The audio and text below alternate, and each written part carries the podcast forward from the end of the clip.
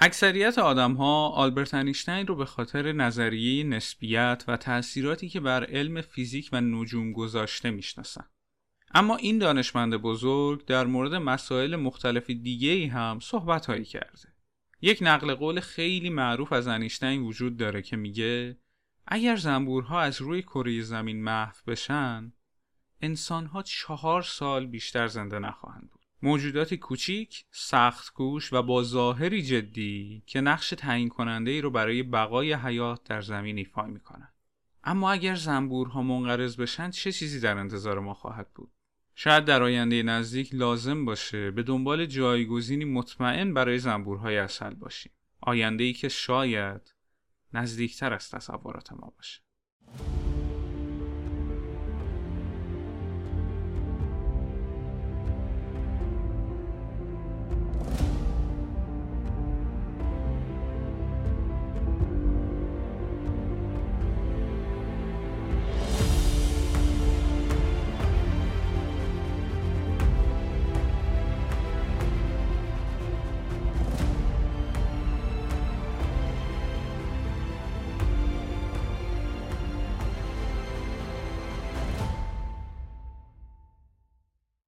سلام من بابک معمار هستم و شما به 16 همین اپیزود آینده نزدیک گوش میدین که در شهریور 1401 منتشر میشه. پادکستی که در هر قسمتش من درباره یک فناوری، اختراع یا تکنولوژی صحبت می‌کنم که ممکنه در آینده نزدیک زندگی من و شما رو تغییر بده. اگه همزمان با انتشار دارین این اپیزود رو گوش میدین، آخرین ماه تابستون شروع شده. فصلی که در ایران علاوه بر گرما در اکثر مناطق کشور همراه خودش کلی میوه های خوشمزه هم میاره. سفرهای تابستونی و تعطیلات مدارس و کلی اتفاقای شیرین که جز خاطرات ما از تابستون به شمار میاد. هرچند که با وضعیت اقتصادی الان خیلی از مواردی که گفتم دارن به فراموشی سپرده میشن. حالا بگذاریم. در کنار همه این جاذبه های تابستونی یک مورد دیگه هم هست که معمولا ما دل خوشی ازش نداریم. تو این فصل به صورت تصاعدی تعداد مگس ها پشه ها زیاد میشه و میشن بلای جون آدم ها. خیلی از ماها تجربه این کلافگیه رو داریم. حشرات بزرگترین گروه در شاخه بندپایان به حساب میان و متنوع ترین گروه جانوری روی کره زمینن. بیش از یک میلیون نوع حشره داریم و در مجموع هم تخمین می‌زنن که بین 6 تا 10 میلیون گونه مختلف حشره وجود داره. اعداد رو با هم قاطی نکنیم. وقتی میگم یک میلیون نوع منظورم اینه که سوسک میشه یک نوع مگس میشه یک نوع و کفش دوزک هم یک نوع دیگه است. ولی وقتی میگم بین 6 تا 10 میلیون گونه یعنی مثلا ما چند گونه مختلف سوسک داریم. مثل سوسک چوبخوار، سوسک آمریکایی یا سوسک قهوه‌ای نواری. حالا اگه گونه های مختلف هر کدوم از این یک میلیون رو با هم جمع بکنیم میشه تعداد گونه ها بیشتر این حشرات در خشکی زندگی می‌کنن ولی خب گونه هایی هم وجود داره که در آبهای شیرین و حتی اقیانوس ها پیدا میشن. همه حشرات 6 تا پا دارن و اکثرا دارای بال هستند. بدنشون هم از سه قسمت تشکیل شده: سر، سینه و شکم. سر که حاوی دهان و بیشتر اندامهای حسیه، قفسه سینه پر ازوله که بستر رو برای پاها فراهم می‌کنه و شکم که اندامهای مورد استفاده در حز و تولید مصر رو در خودش جا میده. قدرت بینایی و بویایی مهمترین حسهای حشرات به شمار میان. حشرات چشمای مرکب دارن. یعنی چشمشون از دو قسمت مجزا تشکیل شده و هر قسمت دارای لنز مخصوص به خودشه. برای بو کشیدن و مزه کردن هم معمولا از شاخک هاشون استفاده می‌کنن. جالب اینجاست که حشرات اولین جانوران پرنده بودن که روی کره زمین به وجود اومدن. یعنی از 350 میلیون سال پیش تا الان حتی دانیاسورها هم از دستشون در امان نبودن. دیگه چه توقعی وجود داره از ما آدم ها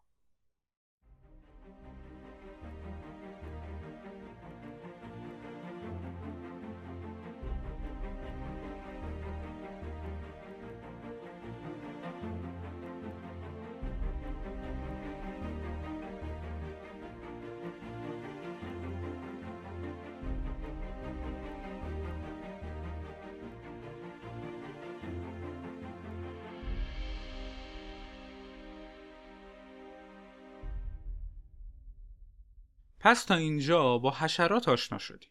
حالا می‌خوام برم سراغ یک گونه خاص از حشرات یعنی زنبورها. وقتی صحبت از زنبورها میشه اکثرا به یاد اصل و خامه و سفره صبحانه میافتیم ولی نقش زنبورها خیلی بیشتر از اینه که بخوان اصل مصرفی ما انسانها رو تولید کنن. از نظر شکل و ظاهر بدن زنبورها هم مثل بقیه حشرات از سه قسمت تشکیل شده که قبلتر در موردش صحبت کرد. زنبورهای اصل تو کندوها زندگی می‌کنن. یک زیستگاه خیلی پیچیده که از موم ساخته شده و به شکل شش زلی های کوچیک طراحی شده. با این وجه از زندگی زنبورها اکثر ماها آشنا هستیم. اما چیزی که من بیشتر می‌خوام روش تاکید بکنم و بیشتر در موردش صحبت کنم نقشیه که زنبور اصل در کره زمین ایفا می‌کنه. مطالبی که می‌خوام بگم شاید باعث بشه شما هم بیشتر کنجکاو بشین و در مورد این مسئله تحقیق بیشتری بکنید. یکی از مهمترین موجودات روی کره زمین گیاه ها هستن. گیاهان باعث میشن تا کره زمین دمای خودش رو حفظ کنه آلودگی ها رو کاهش میدن برای ما انسان ها می‌تونن سرپناه باشن یا با میوه های خودشون غذای انسان ها و حیوانات رو تأمین کنن. حالا اگه گیاه ها از بین برن کل اکوسیستم با خطر روبرو میشه و از بین میره. یه بارون کوچیک می‌تونه یک سیل مهیب رو به وجود بیاره. نمونه هاش رو هم متاسفانه در ماهای اخیر در کشور خودمون زیاد دیدیم. از بین رفتن گیاهان باعث میشه که تولید میوه و خوراکی های مختلف رفته رفته کاهش پیدا کنه. از همه وحشتناکتر اینه که دیگه گیاه و درختی وجود نداره که وظیفه مهم تصفیه کردن هوا رو انجام بده. نه تنها خوراکی از انسان گرفته میشه بلکه هوایی هم برای تنفس انسان باقی نمیمونه. در نتیجه وجود گیاهان برای ادامه حیات روی کره زمین لازمه. بگذریم از اینکه چه عواملی باعث از بین رفتن پوشش گیاهی و درختان میشه. من الان می‌خوام در مورد این صحبت کنم که چه چیزی باعث به وجود اومدن و تولد گیاهان و درختان جدید میشه. موجودی که ربط مستقیم داره به موضوع این اپیزود. یعنی زنبور اصل. انسانها در نهایت چیزی جز حامل و گذرگاه ژنها نیستند این جمله چه درست چه غلط به بنیادی ترین عنصر وجودی هر کدوم از ما انسان ها اشاره می‌کنه. یعنی ژن.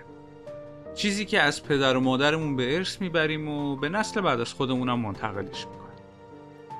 ژن ها داستان های قشنگی برای خودشون دارن. شاید یه وقتایی لازم باشه به پدیده ها و مسائل دور برمون از دریچه علم ژنتیک نگاه کنیم تا بتونیم بعضیاشون رو عمیقتر و راحتتر درک کنیم.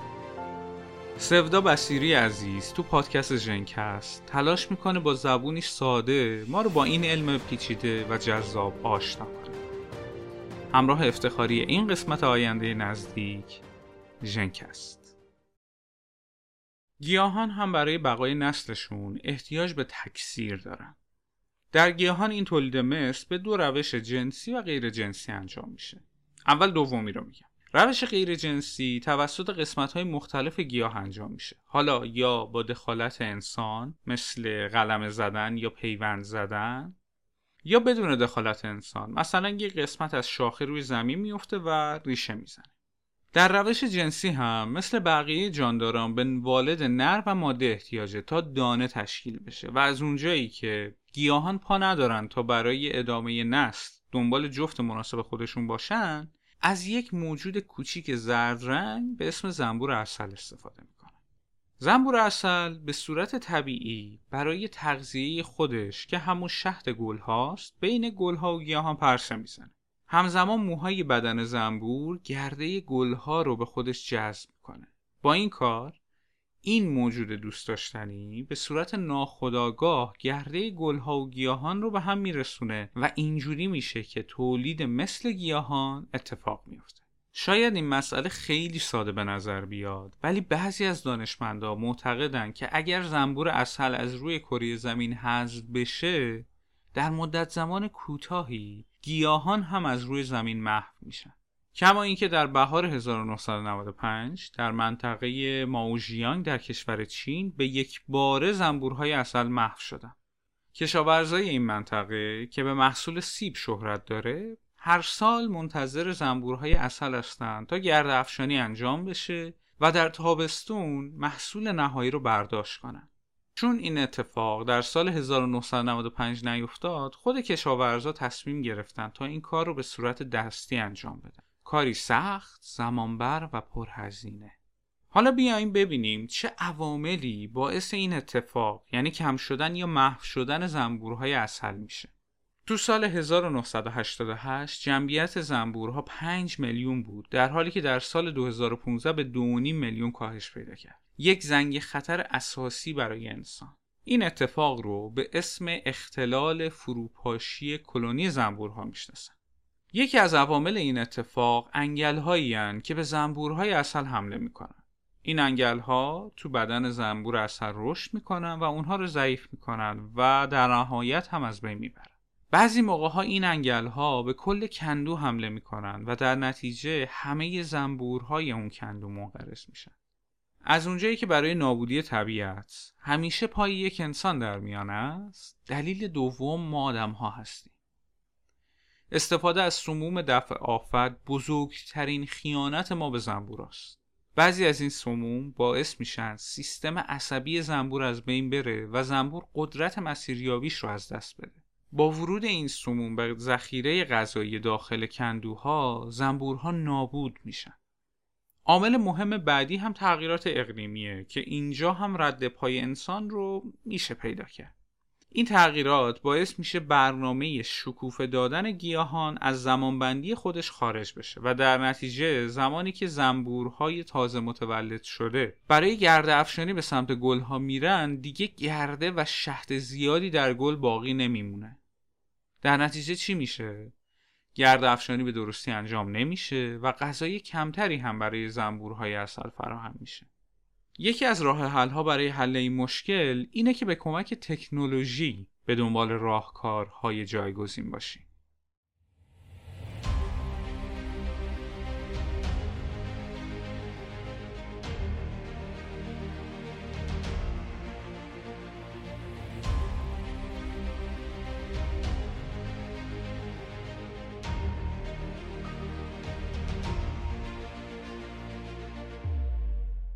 اگه بخوام یه خلاصه ای از چیزی که تا اینجا گفتم رو مرور کنم متوجه شدیم حشرات چه نوع موجوداتی هستن گیاهان چطور تولید مثل می‌کنن اهمیت زنبورهای اصل برای ادامه زندگی گیاهان و حیات انسان چیه و چه چیزی زندگی زنبورهای اصل رو تهدید می‌کنه. یکی از راه حل هایی که تکنولوژی برای رفع این مشکل ارائه داده استفاده از ربات های زنبور اصل. ربات های بسیار کوچیک که با استفاده از هوش مصنوعی قرار در آینده نزدیک برای گرد افشانی ازشون استفاده بشه. ربات هایی که ممکنه در مقایسه با زنبورها و کارگران انسانی که گاهی برای گرد افشانی از اونها استفاده میشه عملکرد بهتری داشته باشن. این ربات ها وزنی در حدود 80 میلی گرم دارن و بدنه اونها از فیبر کربن ساخته شده. روی این بدنه هم بالها قرار می‌گیرن که از جنس پلیستر هستن. حالا فرض کنیم ما ربات زنبور رو ساختیم. این ربات باید بتونه پرواز کنه. این کار چطور انجام میشه؟ به کمک ماهیچه های پرواز مصنوعی. این نوع ماهیچه از سرامیک پاییزو الکتریک فیبر کربن و سرامیک الومینا امیدوارم اسمشون رو درست گفته باشم ساخته شدن که با اعمال ولتاژ منقبض میشن و به ربات ها کمک می‌کنن تا شبیه به زنبورهای اصل پرواز کنن. برای مثال اولین نمونه ای از این ربات ها که در دانشگاه هاروارد طراحی شد به اندازه نصف یک گیره کاغذ بود و می‌تونست با سرعت 120 بار در ثانیه بالهاش رو تکون بده. اما این طراحی یک نکته منفی داشت و اون هم این که باید به صورت مستقیم با سیم به منبع برق وصل می‌شد. هرچند که به عنوان گام اول که نزدیک به 6 سال طول کشید یک پیشرفت خیلی بزرگ به حساب می در نتیجه یکی از چالش های اساسی زنبورهای ربات اینه که ما چجوری باید انرژی مورد نیاز برای حرکت این ربات ها رو تعمین کنیم. پس باید سلول های خورشیدی بسیار کوچیکی رو طراحی کنن یا نمونه هایی که الان وجود داره رو به روز رسانی کنن تا این ربات ها بتونن بدون وقفه پرواز کنن. چالش بعدی که به نظرم هم جذابتره و هم مهمتر اینه که ربات ها باید بتونن با محیط تعامل داشته باشن. یعنی ربات بتونه محیط رو با استفاده از حسگرها و دوربینی که داره آنالیز کنه بررسی بکنه و بتونه در قبال اتفاقاتی که در محیط رخ میده واکنش نشون بده. مثلا اگر مانعی در سر راهش قرار بگیره بتونه جلوگیری کنه از برخورد با اون مانع. و یا اگه حیوانات دیگه بهش حمله کردن بتونه بهترین واکنش رو به این مسئله نشون بده. اینجاست که هوش مصنوعی و یادگیری عمیق وارد ماجرا میشن. توی پرانتز در روش یادگیری عمیق داده های بسیاری زیادی به الگوریتم مورد استفاده داده میشه. تا هوش مصنوعی بتونه الگوهای موجود رو بدون دخالت انسان یاد بگیره. پس تو این روش تعداد داده های آموزشی خیلی مهمه. این داده ها می‌تونه عکس باشه می‌تونه متن باشه یا هر موضوعی که الگوریتم یادگیری عمیق قرار در اون زمینه کار کنه. پرانتز بسته. در مورد ربات های زنبور باید از الگوریتم های پردازش تصویر استفاده بشه تا ربات بتونه اجسام مختلف رو تشخیص بده. مثلا به جای گل نره روی یک میوه بشینه. با استفاده از داده های بیشماری که در اختیارش قرار داده میشه باید پروسه یادگیری و آموزش رو بگذرونه تا بتونه تعامل با محیط رو به درستی انجام بده. باید بتونه به درستی روی گل بشینه گرده ها رو جمع آوری کنه و در مکانهای مورد نظر گرد پراکنی رو انجام بده. به ظاهر خیلی ساده میاد ولی سختتر از چیزیه که فکرش رو می‌کنی. این ربات ها باید استحکام و دوام بالایی داشته باشن. ممکنه شرایط آب و هوایی ناگهان تغییر کنه. این ربات ها باید طوری طراحی بشن که زیر بارون هم به کار خودشون ادامه بدن. گرمای سرمایه زیاد باعث از کار افتادنشون نشه. امیدوارم در آینده نزدیک بتونیم به تعداد زیاد ربات های زنبور رو تولید کنیم.